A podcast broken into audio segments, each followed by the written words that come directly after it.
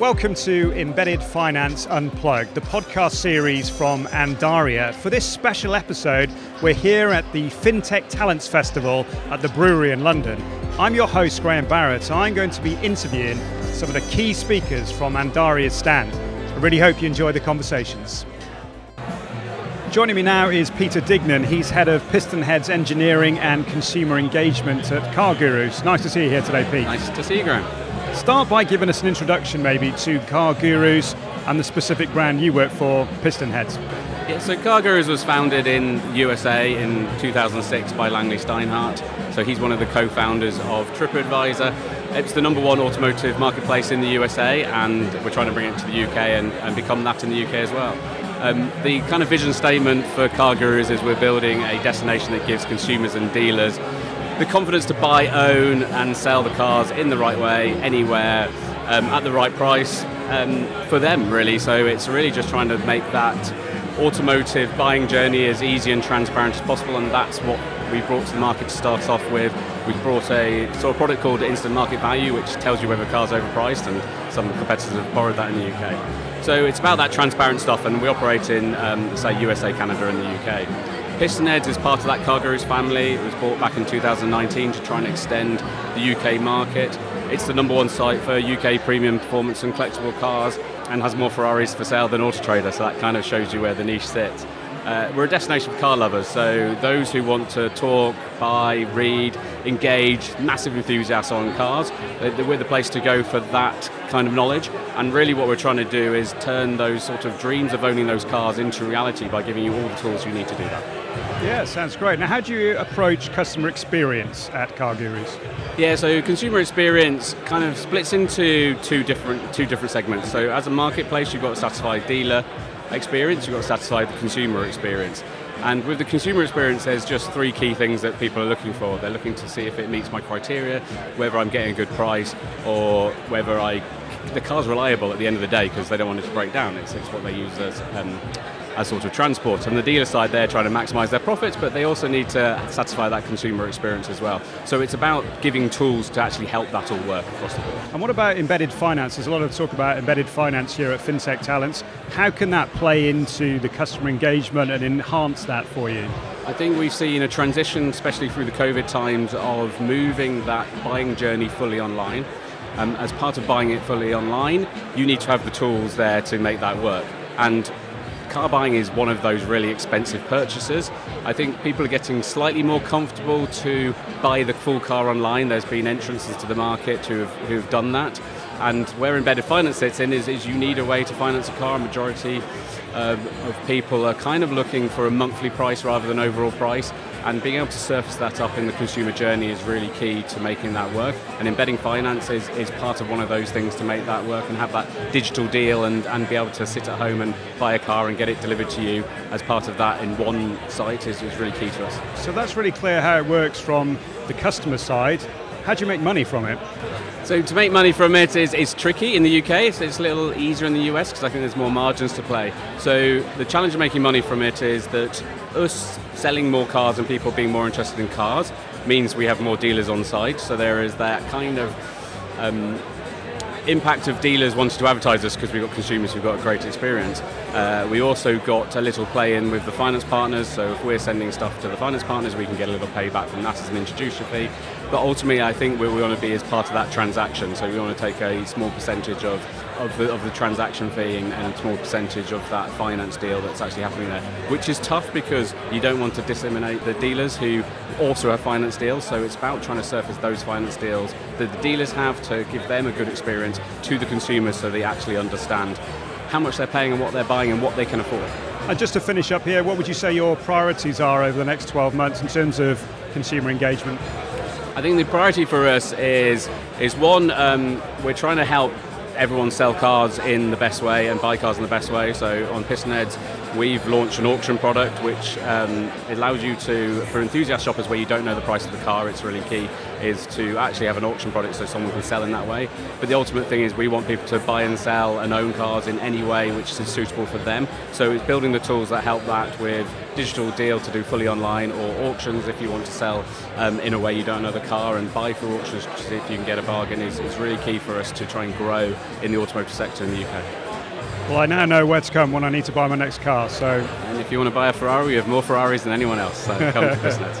Peter Dignan, thanks for joining me here today. Thank you, very much. I'm with Andre Moeller. He's Global Payments Manager, Elli, at Volkswagen Group. Nice to see you here, Andre. Nice to have me here. Thank you. Yeah, our pleasure. Now, you've just spoken on a panel session about what it means to be a customer centric organization. How would you define that? How much time do you have? so, we got five uh, minutes. okay, ramp up. Um, from our point of view, uh, it's, it's quite a little bit complicated to see uh, our company as a customer centric company or the points on, on customer centricity because um, I'm original. Before I joined Elli, I was like I'm coming from from the e-commerce sector where the customer centricity is hold the customer as long as you can in the shop, bring him to the out uh, checkout process, and then get him out very smoothly without any any problems. In our world at Elli, it is. Uh, just a little bit more complicated. We are in charge of for the European Union, for, for the European area, and uh, for our volume brands like Skoda, uh, Volkswagen, Cupra, Seat, and Audi himself. And all these uh, have other challenges for their apps. So we are part of the app they are using. If the customer is charged up the car, then we are behind that.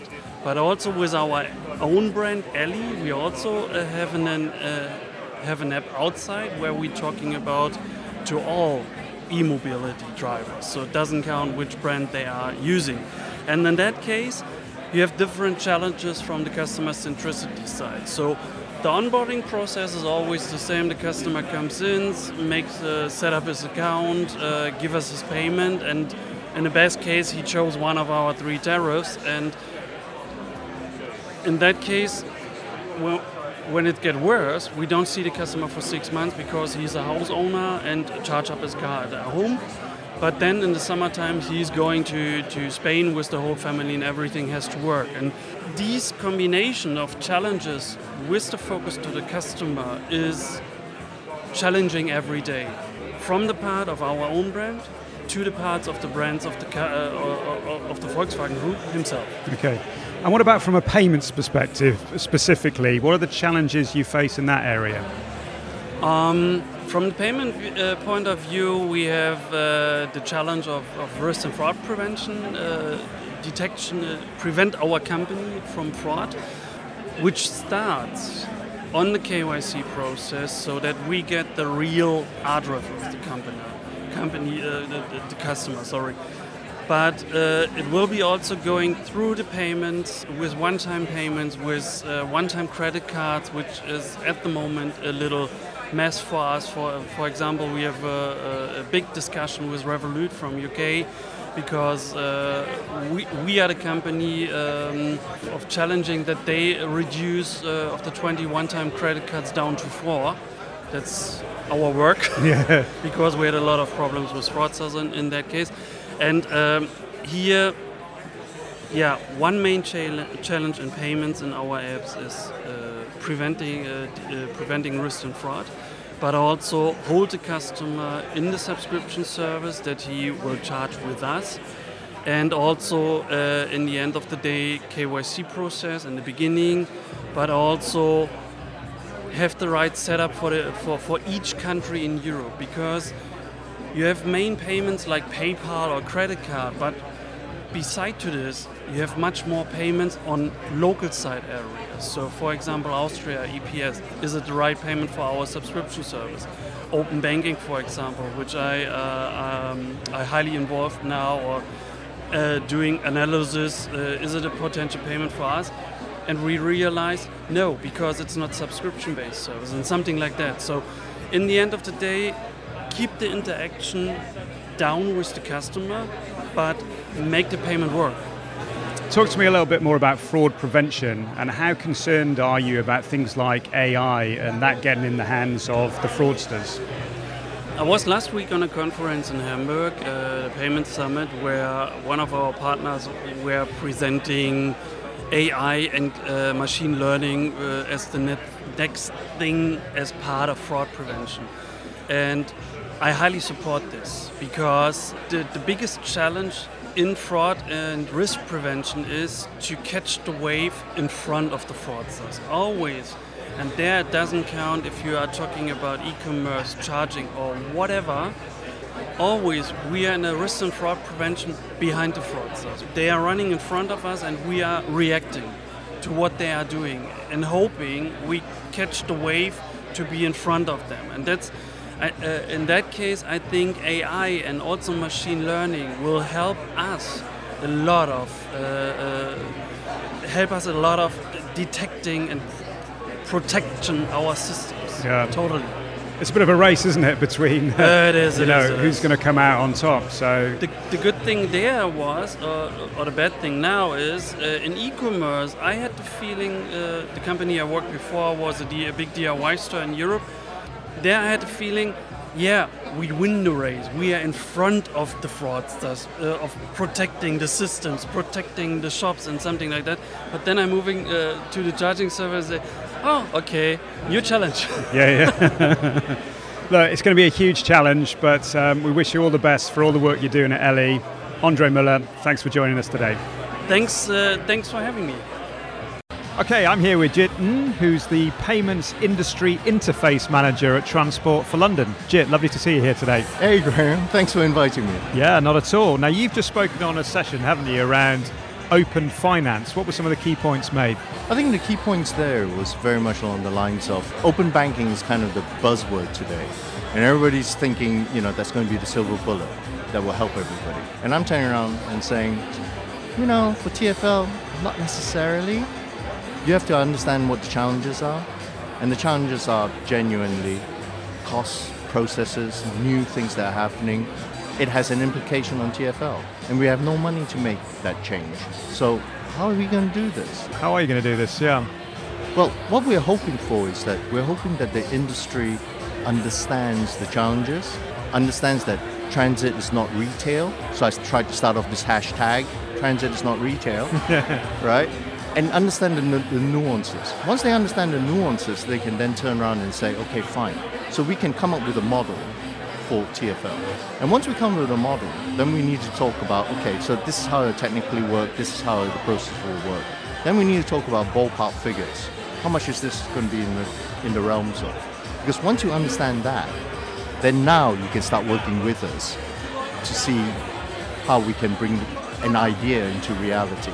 So it's coming up with a kind of bespoke solution, really, rather than just thinking of a one size fits all. It needs to work for you guys, clearly. So I guess the obvious question is why would you guys consider open banking then? Well, open banking is something new that's coming in the industry, and it'd be very foolish of TFL not to look into it and see whether or not there's any mileage in this. At the end of the day, what we want is options, right? Options to our customer, and more importantly, options to ourselves, so that we can turn around and say, oh, this is a better commercial model, or this is a better service model for my customers. So th- that's why my role was created, was to actually sit down there, attend moments like this. Because otherwise, have you ever seen TFL leave their, their headquarters? No, because they're just focused on transit, transit, transit, right? So now they're understanding payments plays a big part of this. And if we get that right, then our costs can be kept at a lower level. And by keeping our costs lower means that we can meet the fact that just because cost rises, we can't pass them on. We are driven by policy, not profit. It's obviously a very customer centric approach that you have at TFL, which is reassuring to hear. How do you approach customer experience at TFL? What, what are your kind of fundamentals there? So for us, we have a few pillars that we have to, you know, value pillars that we have to, to go through. Transparency. How did we come to that decision? That needs to be able to withstand any scrutiny. The other thing that we need to make sure is that the customer is treated fairly and the customer journey does not differ just because you are the CEO, just because you're Madonna using TFL services, doesn't mean that I give you any extra value or any extra service, right? It's the same experience. And it needs to be simple. The reason why TFL is so successful is that it's a simple model, but with simplicity comes opportunities for fraud to happen. And this is where we need to get on top of it. Yeah, let's just finish up on that point then around fraud. I mean, how concerned are you and what do you need to put in place to combat these fraudsters? So, for, for us, fraud, luckily for us uh, in transit, it's very, very low, right? Fraudsters don't steal a card, don't clone a card, and then go traveling on TFL tracks. No point. So, in that respect, it's low. But what we need to be really careful about is trending. So the TikTok craze, whereby somebody posts something and says, "Oh, if you do it this way, you can get free travel," right? Those are the things we need to come down hard on. And they're not seasoned fraudsters; they're just kids. Yeah. Look, it's fascinating to hear. I've heard this from all different sides today, so it's fascinating to hear it from a, a TFL perspective. Thanks so much for joining me on the podcast today. Not at all. Thank you so much for inviting me, Graham. Take care. Okay, I'm here with Carl McCartney. He's the Customer Experience Director at Les Mills. Carl, nice to see you here today. Thanks for having me, Graham. Start by giving us an introduction to Les Mills, maybe, and how the business is set up.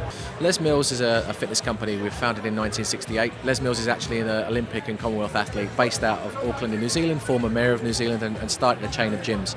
Why I'm saying that is because his son then created a, a suite of group training programs which were launched in the early 90s and are now featuring over 110 countries around the world, 130,000 instructors, and around 9 million weekly workouts through our club partners and also through our streaming platform as well. So we are a group training company that really looks at the health and well-being of the planet. Now you spoke on a panel this morning about understanding the modern customer, didn't you? What did you contribute to that discussion? It was a really interesting discussion because we were talking about some of the research uh, from one of the panelists around the modern consumer um, and what the customer is now looking for. So with the changing demographic in the marketplace, particularly around Gen Z and millennials, we talked a little bit about the, the workforce. Now Forbes uh, have debated this, but it's estimated that around 75% of the workforce will be made up of Gen Z and millennials by 2025. So, with that in mind, the changing face of the consumer is definitely there. The pandemic has changed the way that people consume goods, the way that they're looking to integrate goods into their lifestyle, and also how quickly they want goods to be available. So, we talked a lot about the nomadic nature of the population, how people want to work and train and live in different places. They want to be tied into a fixed base, and also looking at products be coming to market a, a, lot quicker than they have done before. Right. Well, tell us more about that demographic then, that Gen Z demographic. How do they want to interact with brands, do you think? Well, the biggest thing is no longer are they looking at traditional search methods to engage with brands. For example, TikTok is the number one place for Gen Z to research a brand. They're more likely to engage with a product if it's got positive recommendations from like minded individuals, so peers, other consumers. Rather than in the past, we'd look on Google, we'd look at a, a rating, and we'd decide based on reviews there. Now it's about reviews through social channels. So, FitTok in our industry, for example, is the hashtag they'll use, fitness and, and trends around TikTok people will look at that and say, I want to engage with that brand because it has numerous positive con- contributions. It also works in a negative connotation, but unless you're working or marketing in that space, you're less likely to get that engagement. So that really plays into your brand strategy, does it, at Les Mills? You've got to be creating a lot of content for TikTok, I guess. A lot of content for that younger population and also innovating our products. We launched our first pro- program, Body Pump, which is world renowned and probably our most successful back in 1997 on a global perspective. The consumer were different. In 2012, we launched the HIT program for millennials. The consumer was different. We've now pivoted and changed. So we've got to understand what that consumer demographic is and understanding how we meet that consumer demand. Yeah. Now, a big talk uh, at FinTech Talents here in London today is around embedded finance. So I'd be really curious to know how you think you can bring embedded finance into Les Mills. This was an interesting conversation because I'll, I'll be honest and say that from, from my perspective, I, I, I work in the fitness side of our business and look at our products and how that changes people's lifestyles and contributions. Really, embedded finance, though, is about behavior change. And that's what ultimately we do. We're in the fitness business, which is the motivation business. How do we change people's behaviors and motivations with what they do? So, embedded finance doesn't necessarily just mean uh, having an ability to look onto an app for subscriptions or for a finance platform with an open API across different accounts. How do we link that with behavior change in fitness as well? So, We talked a lot about this in the panel, and I talked to my panelists about this before we came to the event. I've spoken to our Chief Digital Product Officer. How does that live in the future? It is a future focused consideration for Les Mills.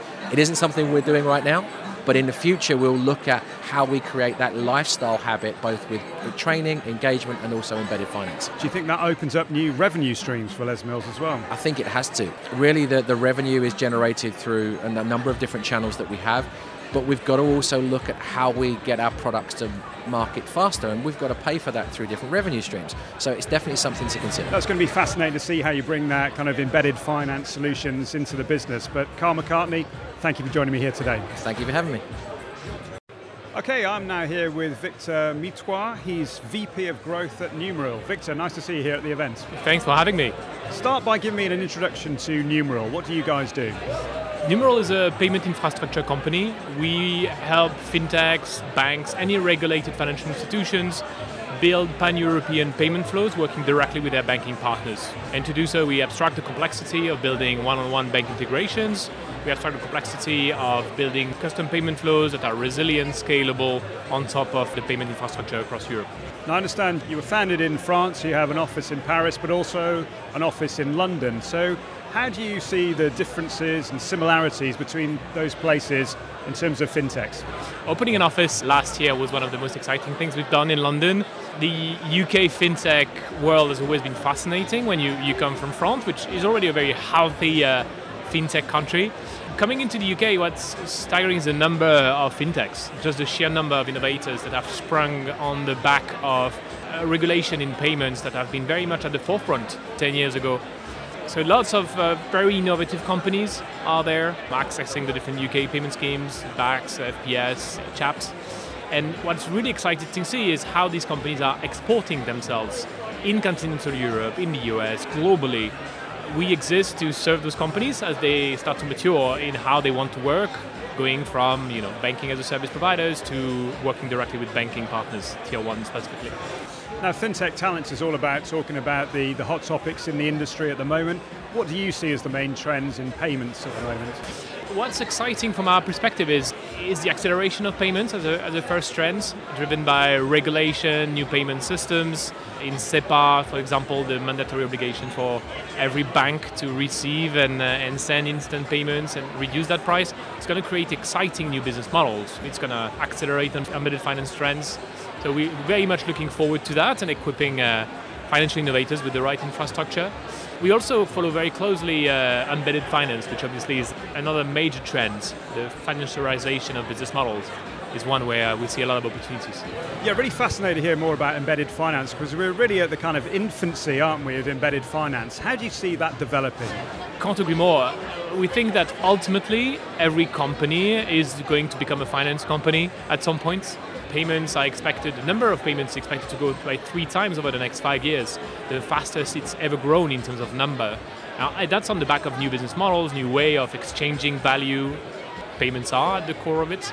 So we see a lot of opportunity there if companies manage to equip themselves with the right payment infrastructure. And just finish up by giving me some of your priorities as VP of Growth at Numeral, say over the next 12 months. First and foremost, serve our UK customers. We serve on one hand, fintechs, payment institutions, electronic money institutions looking to scale their payment operations across Europe, adding you know, two, three, four, five banking partners across Europe to be as local as possible and address some of the challenges of scaling uh, pan-European, IBAN discrimination being one of them. You need local operations. That's one priority. And the second priority for us is to also support uh, building societies as a whole. Building societies manage huge amount of money. They create a lot of opportunities through their lending operations, but they have a lot of modernization challenges when it comes to payments. So we're here to help them do that without the complexity and the cost. Well, good luck with that, and thanks very much for joining me on the podcast today, Victor Mithouard. A pleasure. Thank you very much for having me. I really hope you've enjoyed this episode of Embedded Finance Unplugged from the FinTech Talents Festival here in London. A big thank you to all my guests for sharing their thoughts and insights. Please like, follow, or subscribe wherever you get your podcasts. And if you'd like to find out more about Andaria's embedded finance offering, please visit andaria.com. But for now, thank you for listening and goodbye.